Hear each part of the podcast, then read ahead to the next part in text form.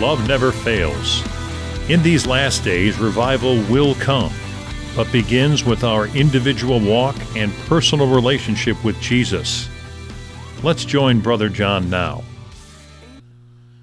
Good morning, ladies and gentlemen. You're listening to Love Never Fails with Brother John. I'm so glad you're out there. I hope you're having a great day and just, man, you know, there's so many things we could say and do, and so many ways we could maybe complain. There's ways we could just grumble, but man, we woke up this morning. He gave us another gift of another day, and I'm so thankful. And I'm glad that you're listening. I, I hope today you're inspired, you're encouraged, and and you just grow, grow, grow. You know, this whole Christian walk is not just about, oh, dear Jesus, come into my heart, be my Lord and Savior. And you pray that prayer, and you've got a new birthday. We call that the born again day. And then you never do anything else with it. You never become anything else. You never go anywhere else. You struggle with the same things, or or maybe religion helps you clean up your language and live a little better. But what have you done? What have you accomplished?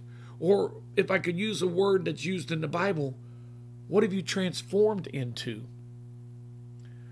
What has become of you? Have you become what God desires for you to become? Have you and I have we grown into this thing that that Jesus and God they saw in us when they planted a seed in us. When he created man, God had a vision for man. Are you growing into that to become that or you got a birth date, you've got your fire insurance, you've got your policy, you're good to go. You know, many times in speaking love and teaching love, people assume that that means I think they can do whatever they want. They can act any way they want. They can be whatever they want. And, you know, well, God's grace, God's mercy, God's love, it's unconditional. And, and I hate to tell you that, but uh, yes, it is unconditional for salvation. But when you become a Christian, when you say, "Father, come into my heart, be my Lord and Savior," and you make that commitment, there's there are requirements. There's there's things throughout the Word of God that it talks about that must happen. It's not just comfort Christianity, but there's a transformation that must take place. When you are born again, you now, just like when you and I, we were born into this world, in this physical world, and we were a baby and we squawked and squallered and wanted our mommy and our daddy and all that. We were children and we were babies and we had to grow, we had to mature, we had to learn things and learn what we were called to do or what we were supposed to do. And you began to grow in those things. In the same manner in Christianity, we have the same responsibility. When you're born again, God brings alive within your spirit, within you, certain things that only you can do. You know, somebody the other day, I had I, I, got to share and spend some time with somebody, and and it, it came out of me that they were a worshiper and not just to be an instrument of worship, but to become worship. And I said to God before I said this to him, I'm praying. I said, "But Lord, you know, I don't even understand that, and, and and I don't even because my gifting, my calling, my track is not that. Oh yes, I worship God, I praise God, and I spend time with God, but I'm not the kind of guy that can lead others into into that area. And and my gifting, my track is in this message of love. But here was a person that that God had gifted them to become worship and help others develop that and grow in that and become what God wants them to be. That's their calling. That's their place. That's their cross that they have to carry. I have mine, you have yours. But as we pursue God and we grow, these things come about.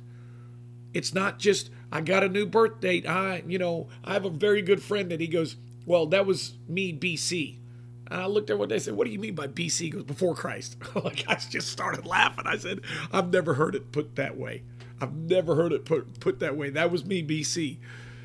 You know, and, and when we become Christians and we accept Jesus as our Lord and Savior, yes, it's it may be a hollering and squalling and crying time and you may need some kleenexes and you may have to go out and repent and and ask people forgiveness and stuff like that. I don't know. That's between you and god.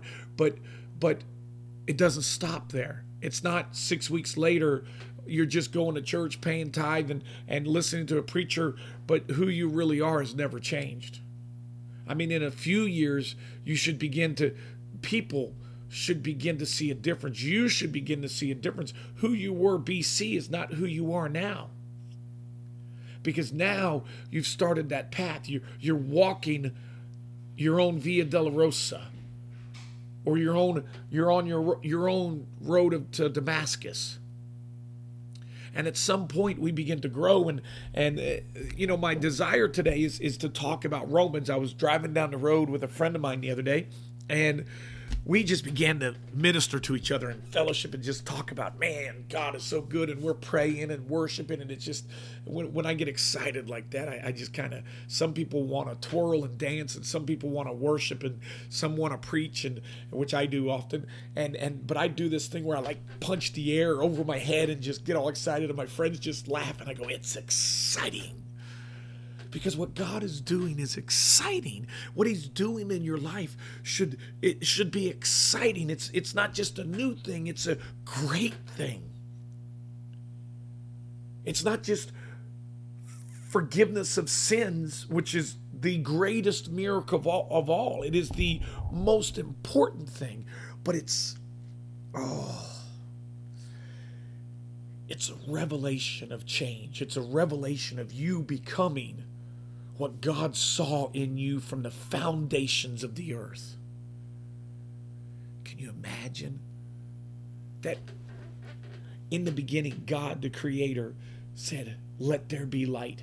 You were already in His mind. He said, bring shape to the earth and let the sea and the land separate from one another. And and, and then he created uh, plants and vegetation and caused springs to bring come up through the ground to water the earth. And then he created man and animals and he put man in charge and said man name them.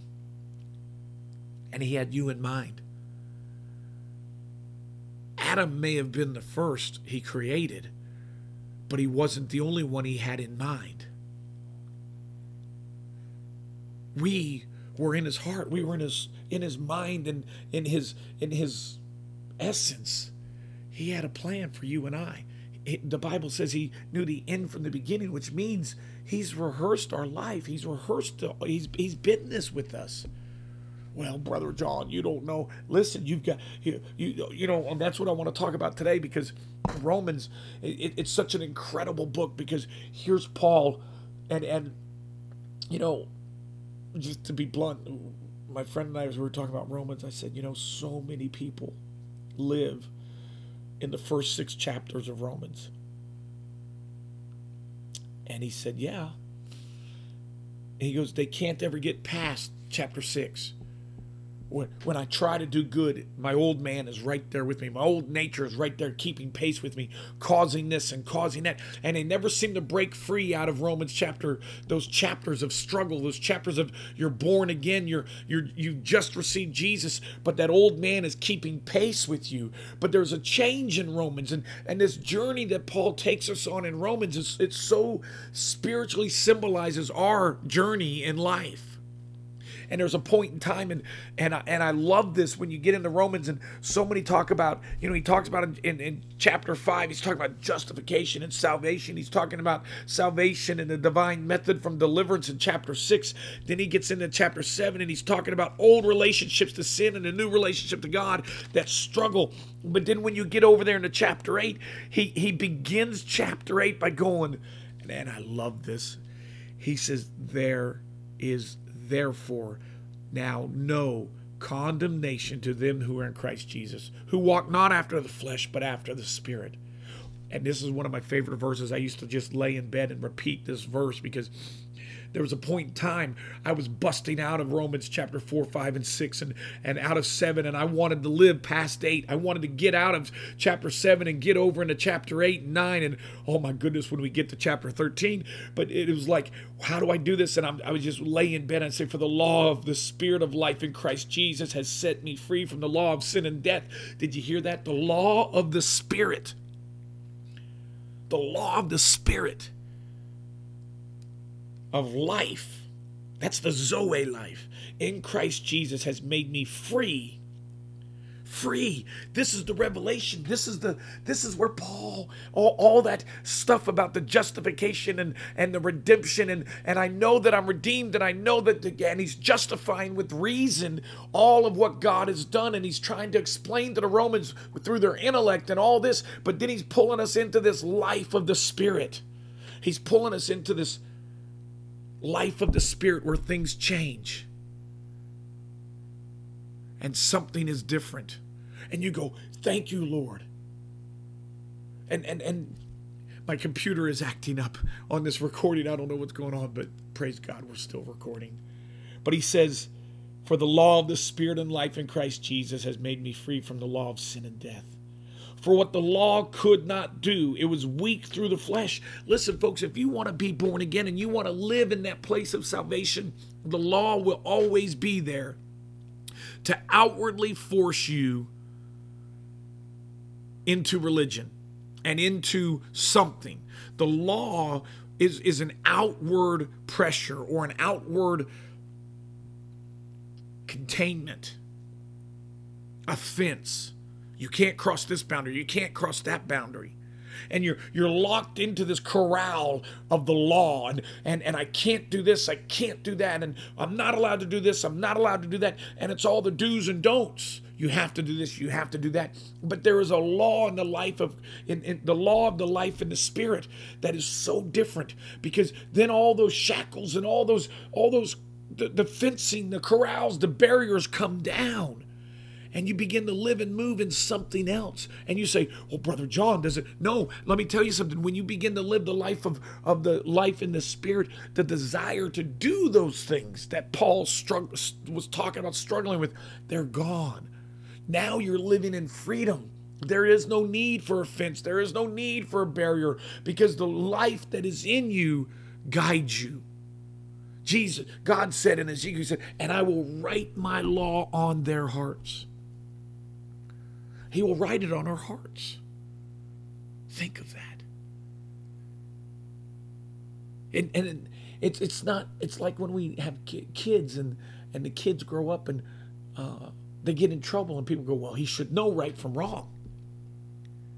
Because our society teaches rights from wrongs. Well, at least it used to. Most societies teach a moral law.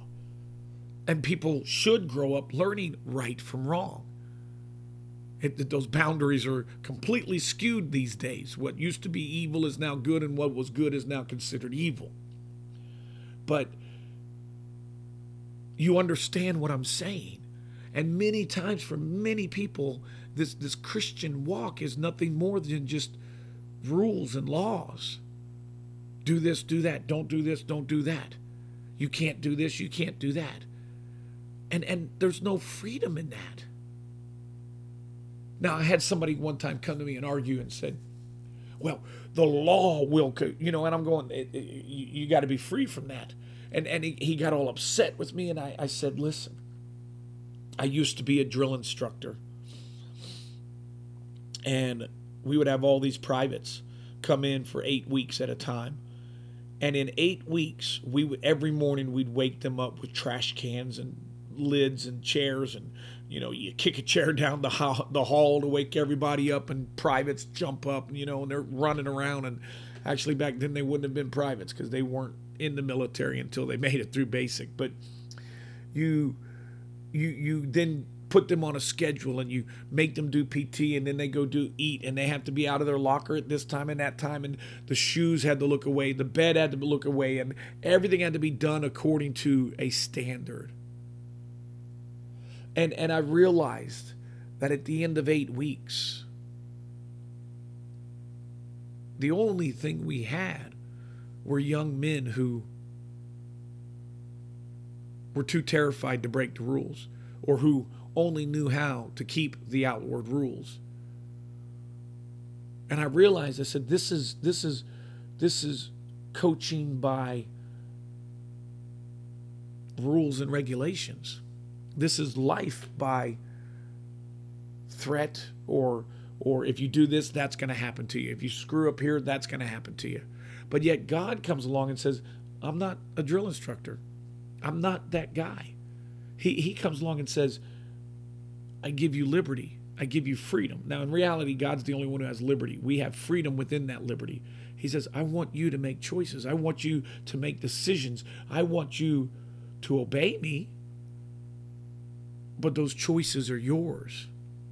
And somebody said, but that doesn't make sense. I said, but it does to me because I walk in love. I, I pursue God. I desire to please God. I, you know, Jesus said, if you love me, you'll obey me. The whole problem that King Saul had, he proved that he didn't love God. He made just as many mistakes as King David, but King David proved that he loved God. They were both kings. They could do whatever they wanted. They had the freedom to do whatever they wanted. They were the kings. But one king loved God and one did not. King Saul did not. How do we know that? Because he couldn't obey God. He couldn't obey God. What are you talking about, Brother John? Well, he didn't kill the kings that he was supposed to kill. And God even said, took him off the thrones. And then it's so amazing that years later, Jesus says, If you love me, you'll obey me. How do we prove we love somebody? How do we prove that love is real? It's in, in the way we act. We have the freedom to go a hundred different directions with that freedom, with that love. But when it comes to God, we obey him. And it's not that he's there every second going brush your teeth this way, you know, comb your hair this way, wear that sock on this foot. He, you know, I mean, if he tells you to do that stuff, you do it because there's a purpose behind it. But he's not there every second telling you what to do. He's not saying, you know, every second you must talk to that person, that person, that person, do this, do that. He gives us free will. He gives us that freedom to live and make mistakes. And then there's times he says, hey, you know, like the other night, he says, John, I need you to say something to this person. And I was like, Lord. And, and I saw what I was supposed to say, and I saw all the people that would be in the room, and I said, "Okay, God, I'll do it." And and and I said, "But I'm going to do it exactly the way I see it. You need to bring this circumstance about. You need to bring this situation about." And I, I got to my destination, and I, you know, I've been praying about it and thinking about it. I said, "Okay, God, I, you know, this word that you want me to deliver this person, I'll do it." I, I, I uh, you know, and I, I at one point I sat down on the couch and as I sat down on the couch, the things that need, I, I began to see the situation arising because it was a matter of people showing up who I didn't know were coming. And it had to do with these, these were the people I was supposed to minister to. And I'm like going, so I, I told God, I said, I'm not going to invite them. I'm not going to force it. I'm not going to coerce the situation. I'm not going to make it into something it's not. I'm going to let you do that. And so at one point there was a phone call about, well, they're not coming. And I'm going, okay. So I got up and I went in another room and I just began to pray. I said, Lord, I'm not, I'm not going to do it. And you better give me scripture for it. And, you know, I'm not going to force it. I'm not going to force it. I'm not going to make it happen. You have to make it happen. I'll deliver your word because the word says out of the mouth and he gives it to us to do. And so ended up they came. And, and we we're sitting at the table, but the two people one person was the the other two weren't. I said, "This is not the situation I saw. I'm not gonna, I'm not gonna force it, Lord." And then some other people in another room got done eating, and these other two people came in, and they sat down. When this one person sat down next to me, then at that moment, because I thought I was out of it, I thought, okay, I'm not gonna have to do it. Then at that moment, I looked up and I realized it was all exactly the way I'd seen it in prayer. So I was supposed to ask a question. I asked the person, one of the people, a question. And the question was this How do you know you're born again? And I knew the answer they would give me. And they gave me exactly the answer. So then I looked at another person and I said, Here's what I heard the Lord say. Now, the neat thing is, is before any of this had happened, about an hour prior to that, I had written something down and basically put it away. And, and, and I told somebody, I said, I told him what the Lord told me to tell him, and then I and and praise God, it worked. It or not worked, but it ministered to them. And I asked somebody else, "Would you go over there?" And I wrote something about an hour ago. Would you? And they went and got it. They go, "Wow." You know, and I just wanted them to know that it wasn't me, it was God. And and the freedom there, but I said, God, I said, you've asked me to do something. I'm not gonna play games with it. I'm not gonna I'm not gonna coerce it. I'm not going to force it to happen, but I will obey you because I loved you. And then God spoke to that person and and it ministered to them and and the only thing I was doing was being obedient. But do you know he hasn't told me anything like that today. He didn't tell me anything like that the day before, the day before that or the day before that. He doesn't do you know, yes, I believe God's always talking but he's not always telling me, "Hey, I need you to," you know. And and and it's not like 24/7 as a drill instructor. I was st- on top of people 24/7 making sure they were doing what they were supposed to be doing. But God gives us free will to choose. Do you want to obey or do you not want to obey? King Saul didn't want to obey. He wanted to do things his way. David made mistakes. He did things on his own. But when God spoke to him about doing something, he obeyed. And how did he prove he loved God? By being obedient. But there's freedom in that. Oh, I tell you, I was talking with someone the other day about, you know, when, when you obey God, he gives you the desires of your heart and and you i remember for so long I, several years several times in my life i've had long seasons of prayer. And and i remember the first one i ever went into in the in the uh, this 30 years ago I, I was concerned. I was worried. I was scared. Because i was like if I do this, if I actually start, if I spend this eight weeks fasting and praying and, and doing this, is God going to ask me to do something that I don't want to do? I was I, that thought scared me. It scared me.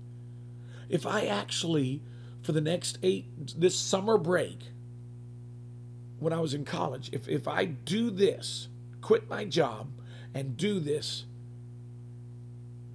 what am I going to turn into? I don't want to be a preacher. I don't want to be uh, one of these people. I, I, I, I could care less about any of that. I didn't want it. And and after eight weeks of going to the church every day and, and I would fast and pray and I'd read the Bible and I was like, Lord, I love Paul. I want to live like Paul. I want to experience what Paul experienced. I want to know you the way Paul knew you. After eight weeks, I, or after about six weeks, I was convinced I wasn't even born again.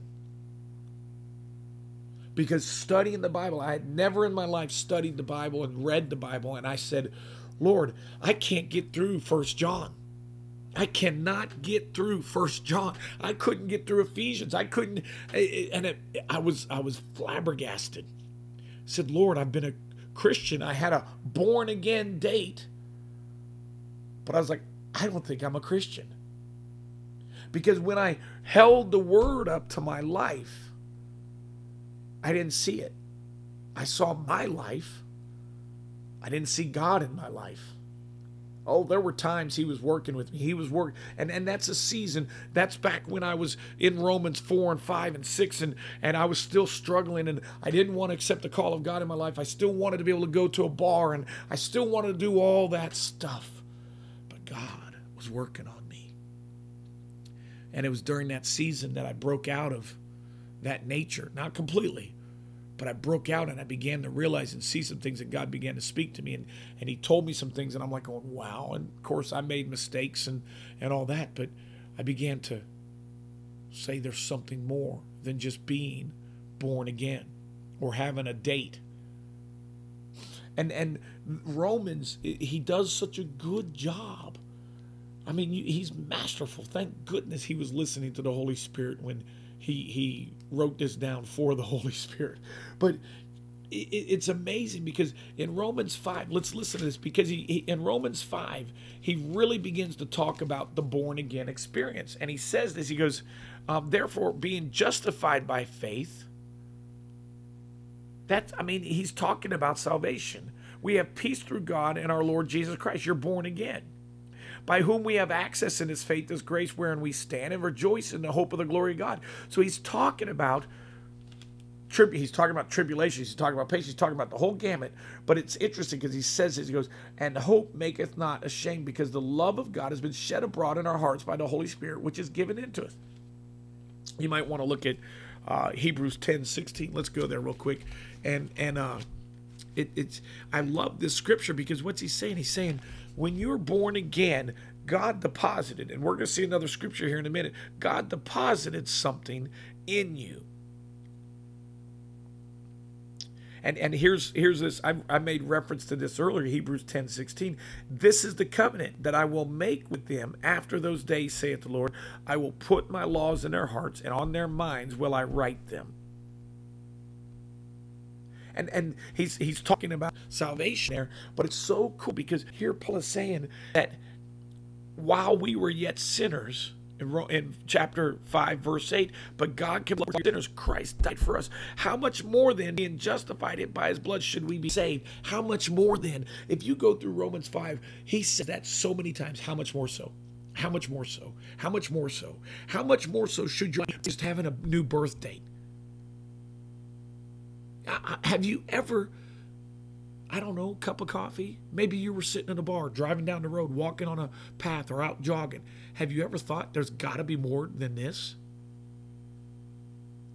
That's a very righteous and holy question to be asking. There's got to be, is this as good as it gets? Because, uh, I mean, that's really what he's saying right now. It's not just about being, okay, I'm born again. I go to church. I do what I'm supposed to do. I'm a good man. You know, maybe one day I'll be able to. It's not the doing, and even it's not about being an American. It's not about the Western mindset. It's about transformation. We, we'll get into it later here in a few minutes in Romans, but Romans even says that all of creation's waiting with eager expectation for the sons of God to be revealed.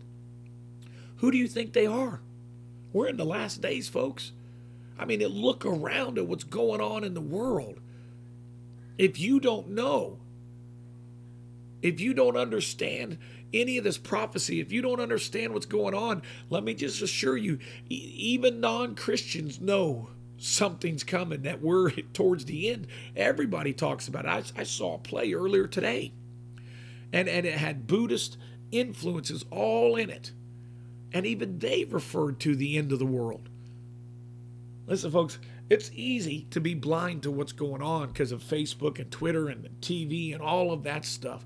You can entertain yourself into comfort, but not the kind of comfort that God can give you. You can entertain yourself into spiritual blindness.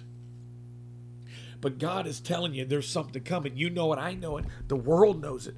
And it says, but God commanded his love towards us that while we were yet sinners, Christ died for us. How much more then, being justified by his blood? Verse 10 is If we were enemies, we were reconciled to God by the death of his son. How much more, being reconciled, shall we be saved in life? That to me says if you basically are the same thing you were BC as you are now, Where's that justification? Where's that home? How much more so in this life? Brother John, you're not being nice. You're not being fair. That's just not. Listen, I can't address every issue on a 45 minute radio show. But what I can address is what the word says right here. And I will say this to who, who, if you're out there listening and you want to get upset with me because I'm saying that you're not transformed or whatever, I'm not saying that. That's not that's between you and God. What I am saying is I'm a signpost and I'm going to point you in the right direction and I will tell you the truth. If all you did was go to the altar and say, "Dear Jesus, be my Lord and Savior," you got up and walked out the door and you go back every Sunday and pay your tithes, your insurance policy may have expired before you stood up because there is fine print on that insurance policy. It's called the Bible, it's called the Word of God. And He says that He will write that word on your heart. And if you don't follow after that word, if you don't nurture it, He said right there in Romans chapter 5 that He shed His love into your heart. That is not love like we see on TV, love like we see in Hollywood. That is not love like we brotherly love. I love you, man. That's not that kind of love. The love that was shed abroad in your heart is agape. Agape is a noun. And he put a seed, a mustard seed portion of it in your heart if you were sincere about that. What do you do with a seed? You cultivate it, you fertilize it, you make it grow. And at some point, have you ever read the Word of God and you see all these scriptures about trees and trees that produce fruit? At some point, that seed is supposed to become a tree. I, we've done whole episodes on this and, and we'll revisit it in the future, but at some point, that seed is supposed to grow. What have you done with the agape seed nature that was planted in you? What have you done with it? It's called transformation. Have you done with it? Have you begun to grow? Are you turning into that which was planted in you? You maybe you've heard the expression that which was on the inside of me is consuming the outside of me. It's an all-consuming fire. Father, let what's inside me consume the outside of me. Well, what's inside of you is the love of God. That's what he deposited into your heart that night that you said, "Lord, be my Lord." He put a portion of that in there. Now, what have you done with it? Because, see, if you don't love, then you've done nothing with it. If you don't love others, you've done nothing with it. If you can't obey God, then you're proving you've done nothing with it. First John says, if you hate, then you've done nothing with it. If you, it says, if you shutteth up the bowels of mercy within you, then you've done nothing with it. It says, how if you see your brother or sister in need and cannot give to them, then you've done nothing with it. The love of God, the agape love of God, was planted in your heart. And, and when it was planted there, it was planted with an expectation to grow, to become full, mature love. That's a whole teaching out of Ephesians, but it's also here in Romans. And, and we'll keep working through this. But he didn't just give you that seed so that you could die in that old man nature. He gave you that seed so that when you pass on to heaven, when you pass on and you walk into heaven, he's going to look at you and he's going he may say, "Well done, thy good and faithful servant," but I believe he'll say something else. He's going to ask you, "Did you learn to love?" Jesus said in John 13 34, This is my command that I renew with you. I know it says in most Bibles, my new command, but that word new is actually the word bosco, which means to renew. Renew something that always was. Because what? Love always was. Love always will be. And, and if you think you're walking into the throne room of God when you die to sit on your daddy's lap, I hate to tell you this, but the only thing that's walking into the throne room, and we can study this in Hebrews sometime, is love. Pentecostal doesn't walk into the throne room without love. Baptist doesn't walk into the throne room without becoming love. Charismatic doesn't walk into the throne room without becoming love.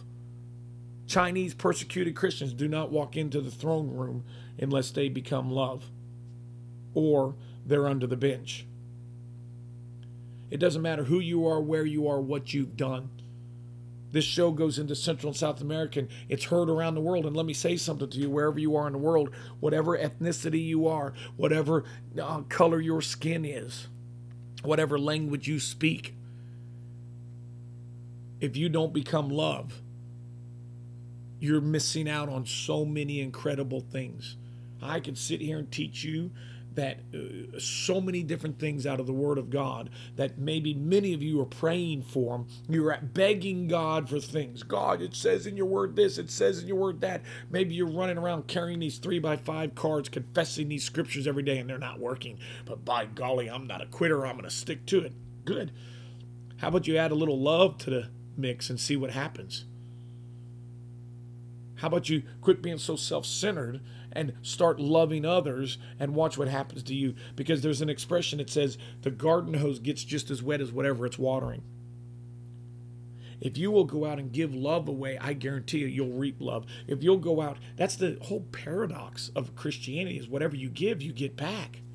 Well, I'm not giving that up. I love it. Yeah, you love things more than you love that. So you know, many people they, they serve, they say that they serve God all their lives, but yet they don't love. And, and the Bible is very clear that someone who says that they love has to show it, has to produce it. It's, it's, it's a it says it's in Psalm 1, it says in Ezekiel 47, it says, and your leaves will be for healing and your fruit will be for life. Your fruit is love. Now I know, and we've done this before, we'll do it again. You're going, well, no, the fruit of the Spirit, and you start quoting that scripture, but you're quoting that scripture wrong. That scripture, go look at what happened. It's like, okay, eh, you know, I guess it's this the nature of the world we live in now. Everything is upside down and everything is wrong, and everybody accepts it that way. The fruit, that's singular. Fruit is singular. The fruit of the Spirit, all of that is singular the fruit of the Spirit is love. There's not a single plural in there. So I guess the King James people are just, they were just a bunch of idiots and they didn't understand English grammar. But if you go study it out in other languages and in, in, in, other versions, that's not what it says. The fruit of the Spirit is love, semicolon. The rest of the things make up the love of God. They are all parts of the love of God. Let me explain it to you like this. If I invite you to my house tonight and I say, hey, come on, we're to have dessert at my house tonight, dessert and coffee. Come on. When you get there, we'll, you don't even have to bring anything. Just bring your favorite mug. We'll fill it up with coffee and let's have dessert. And it's exciting. You know, all these people are to be there. You've been waiting all day. I'm to hang out. Oh, it's to be fun tonight. And you show up in my house and the coffee's ready and you pour your coffee, you get your cream and your sugar in it, and you go around the counter looking for the dessert. Where are the desserts? And instead of desserts, you see a bowl of flour, you see a bowl of sugar, you see a bowl of butter, a bowl of raw eggs, and you see a bowl of cinnamon or, and spices. You go, Where's the cake? And I say to you, Oh, here, have a little, put a little bit of flour on your plate, put a little egg on your plate, put a little cinnamon on your plate. Here's some baking powder, put it on your plate. Just mix it up and eat it.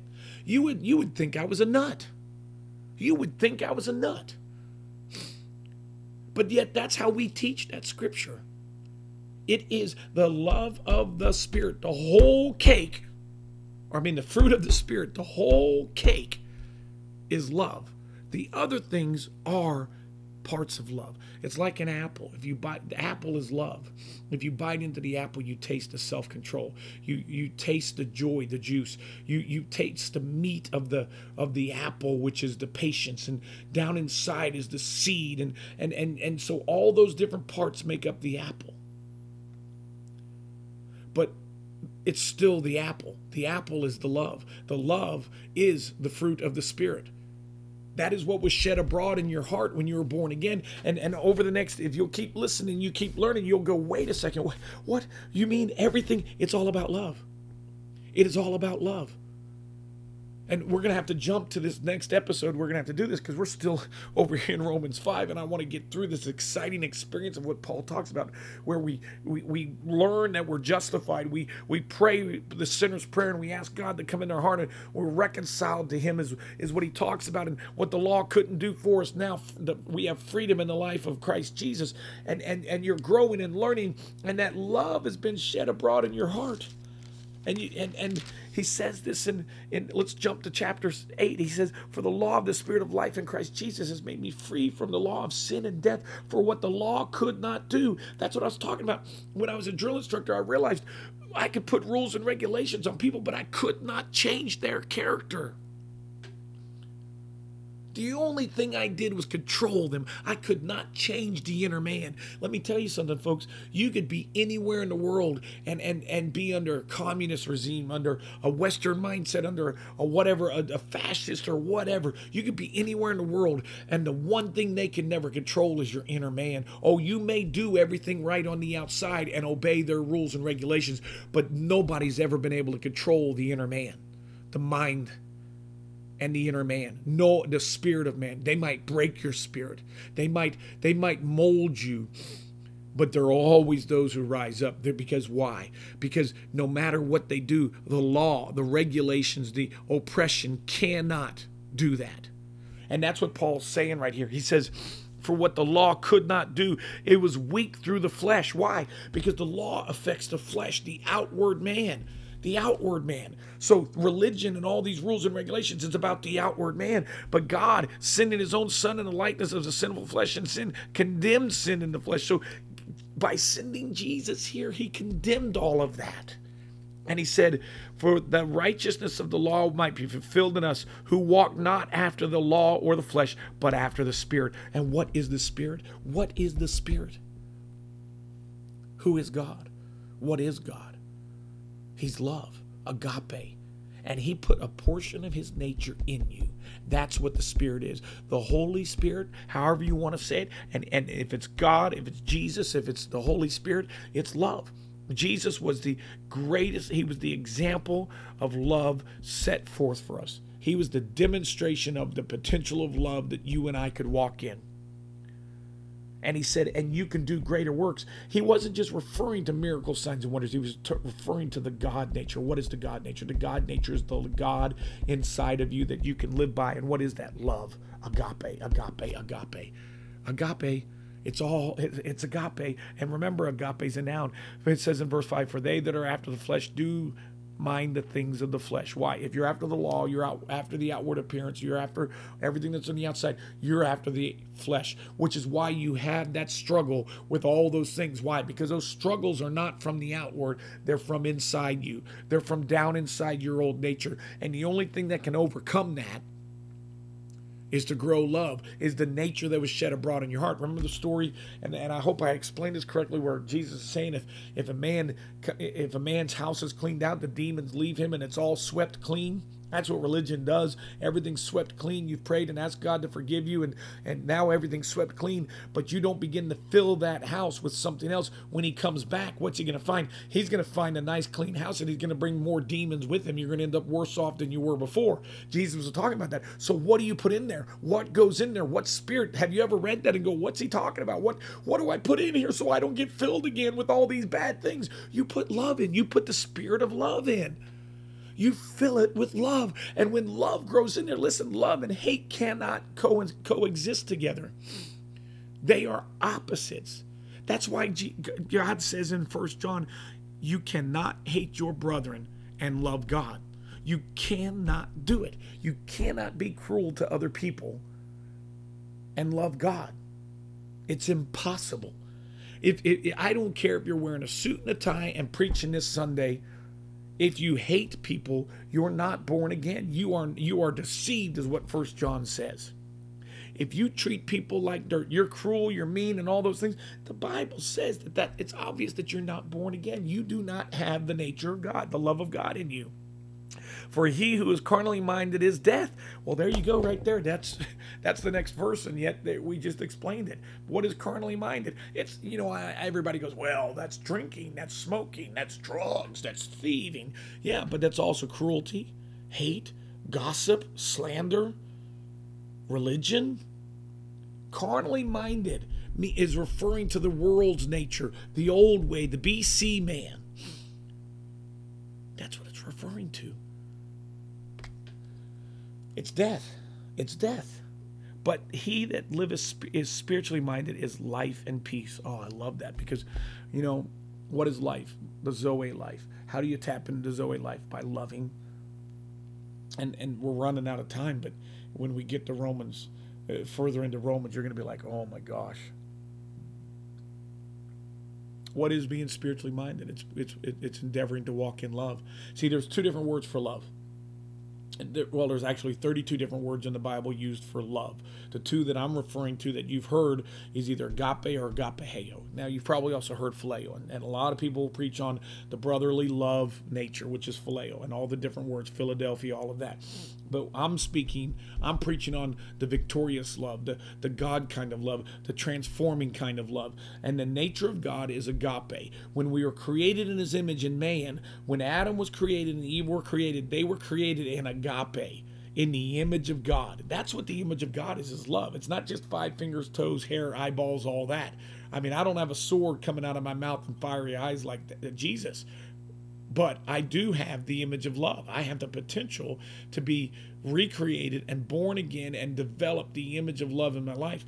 And so I have the potential. So that love nature was lost when Adam ate of the apple. Why? Jesus said, If you love me, you'll obey me. So what did they do? They disobeyed God. And the funny thing is that liar, the devil, and he'll do this to you, they were creating the image of God. And what's the first thing the devil attacked? He goes, Well, if you do this, you'll be like God. The first thing out of Adam's mouth, and and I'm not condemning Adam, I'm not any of that, but the thought comes to me, Adam, why didn't you just say, I'm already like God? Like kind is what Genesis says. I'm already like God. But no, he didn't do it. The deception was so strong, like just like it is in the media and in the world, the deception is so strong you don't realize you already are, so you fall for it.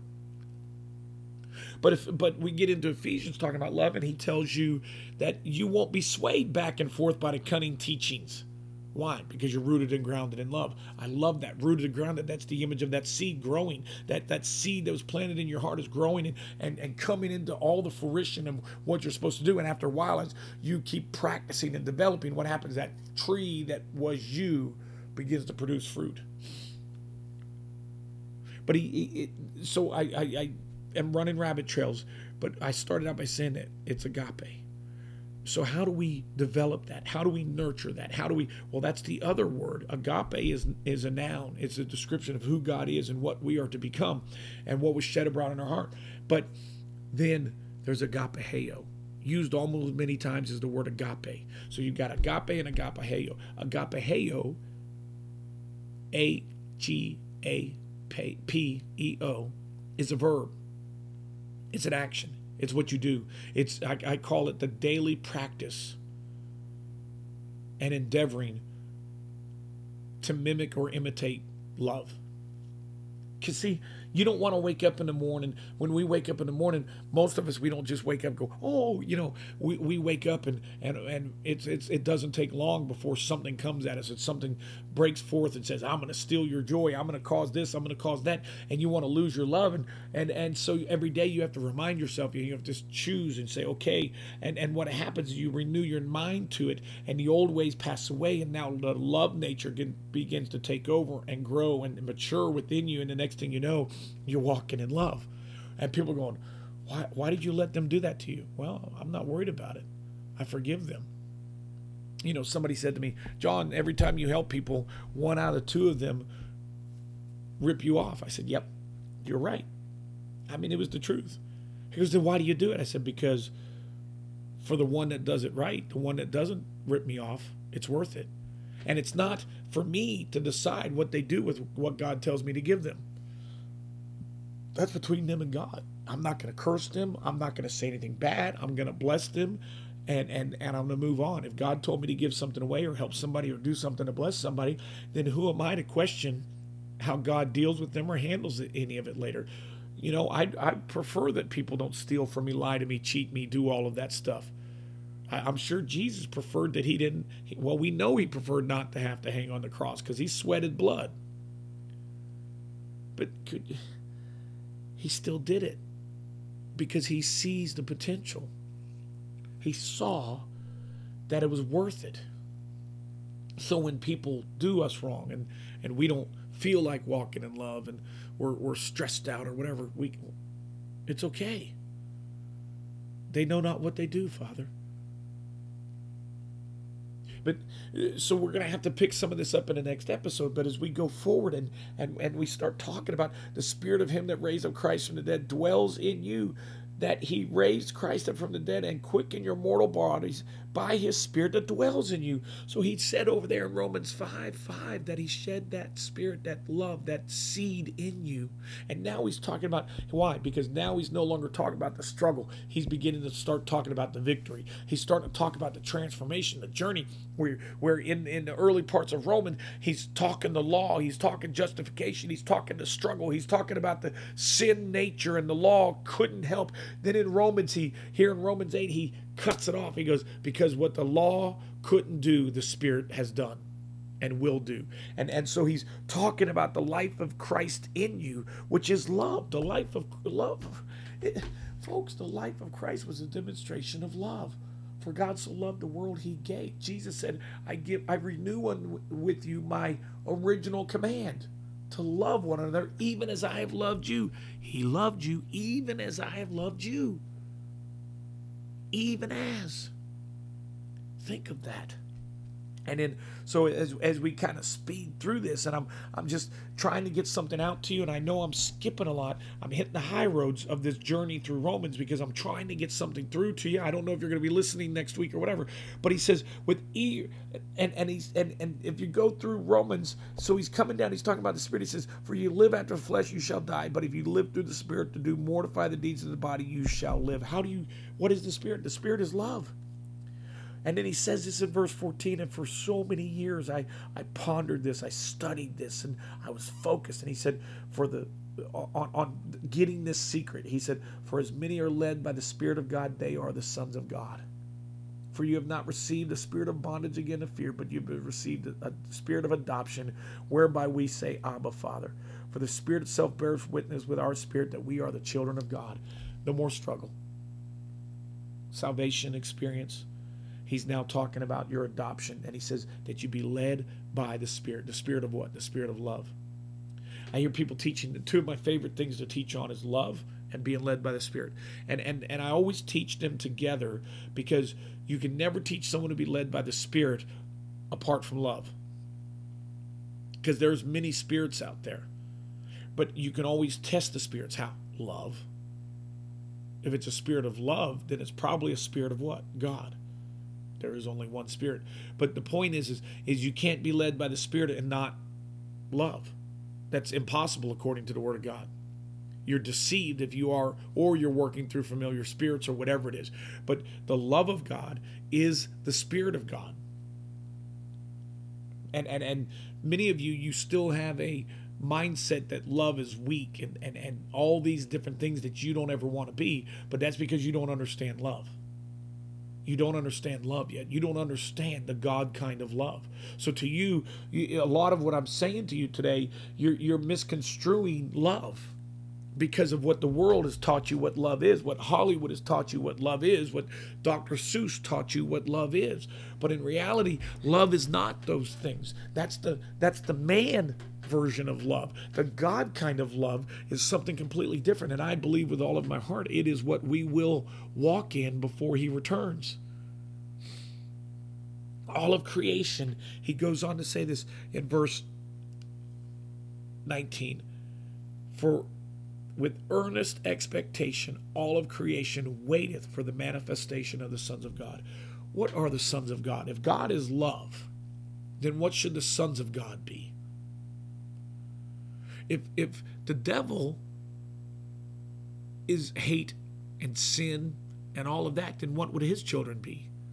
So if God is love, his spirit is love, his son walked love and and, and taught us love and, and, and, and gave us the example of love and, and, and the glory of God is love. That's a whole other thing. Many of you probably be like, oh, I love the glory of God, the Shekinah glory of God. Let me tell you, the Shekinah glory of God was the manifest presence of the love of God that sat on the ark.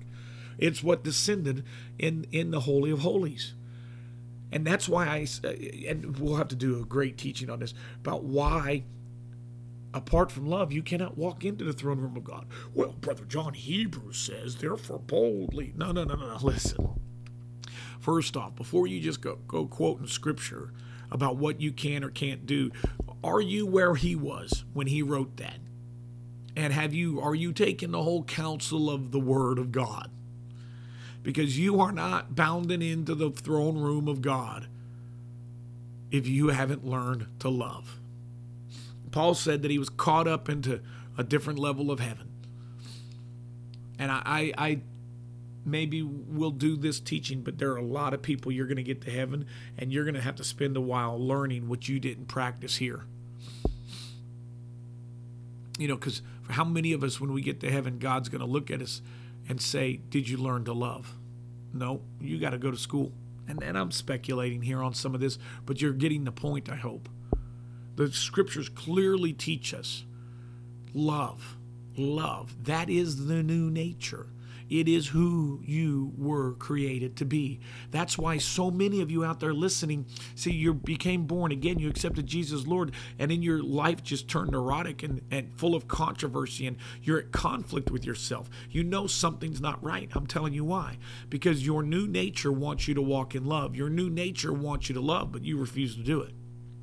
So you struggle and you debate and you worry and you stress and and and and people think you're wacko or whatever, and and or people think you're you don't know Jesus or people think you're not born again. Why? Because you're not walking in love. I mean, I know people who don't know these scriptures and couldn't teach this, and, and they walk in love in such incredible measures. But it's obvious. You know why the world mocks the church? Because even the world knows that we're supposed to be love and become love. And we haven't. Oh, there's been a few here, there and there's been restoration of the word and teaching of the word and different things. But what God's endeavoring to do in these last days before any kind of revival can come is that people will rise up and begin to walk and talk and act like God. And what is that? That's love. Walk and talk and begin to act like agape. For the law of the Spirit of Christ Jesus has made me free from the law of sin and death. You need to overcome something? Then throw yourself into the law of the Spirit of Christ Jesus. What is that? Love. What is the law that Jesus gave us? He gave us one command that you love one another, even as I have loved you. So, what is the law of the Spirit of Christ Jesus? Love. The Spirit, the law of the Spirit is love. It. It, it. It's and and it's so simple it's confusing and complicated because people want it to be hard. Oh, let me tell you something. If you will walk in love, your life will have enough challenges and be hard enough. You'll be like, okay, I'm staying right here. The abuses, people will say, oh, well, you know, they'll just walk in love. I literally I can tell you that in the last 25, 30 years, people I've heard people say out loud, "Well, John will forgive us. He'll walk in love." They'll make decisions to do me and my family wrong and then they'll go, "Well, they'll forgive us. They're going to walk in love." They know ahead of time. But do we do that all the time with Jesus? We sin and then go, "Well, Jesus will forgive me." They'll do it to him, they'll do it to you. Walking in love is the greatest challenge you could ever have. Both victorious and, and edifying and encouraging, but people will not understand you and they will come after you with everything they've got because they don't understand it. But it, but it is what God wants us to be. He said, As they've hated me, they'll hate you. So don't fret, don't worry. Let it go. And just walk in love. When we come back next episode, we'll pick up where we've left off and keep going because there's a journey here we've got to get through this exciting journey in Romans. Listen, we love you. We appreciate you. Thank you for listening. And uh, may God bless you. And, and would you bless God? Bless God by being love to somebody tomorrow.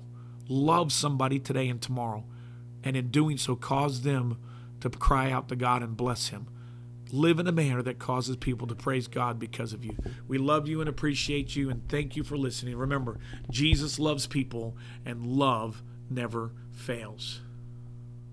Thank you for listening to Love Never Fails as we pursue revival. Remember, Jesus loves people and love never fails. For more information on Love Never Fails and ministry events, please email us at Love Never Fails with brojohn at gmail.com. That's Love Never Fails with B R O J O H N at gmail.com.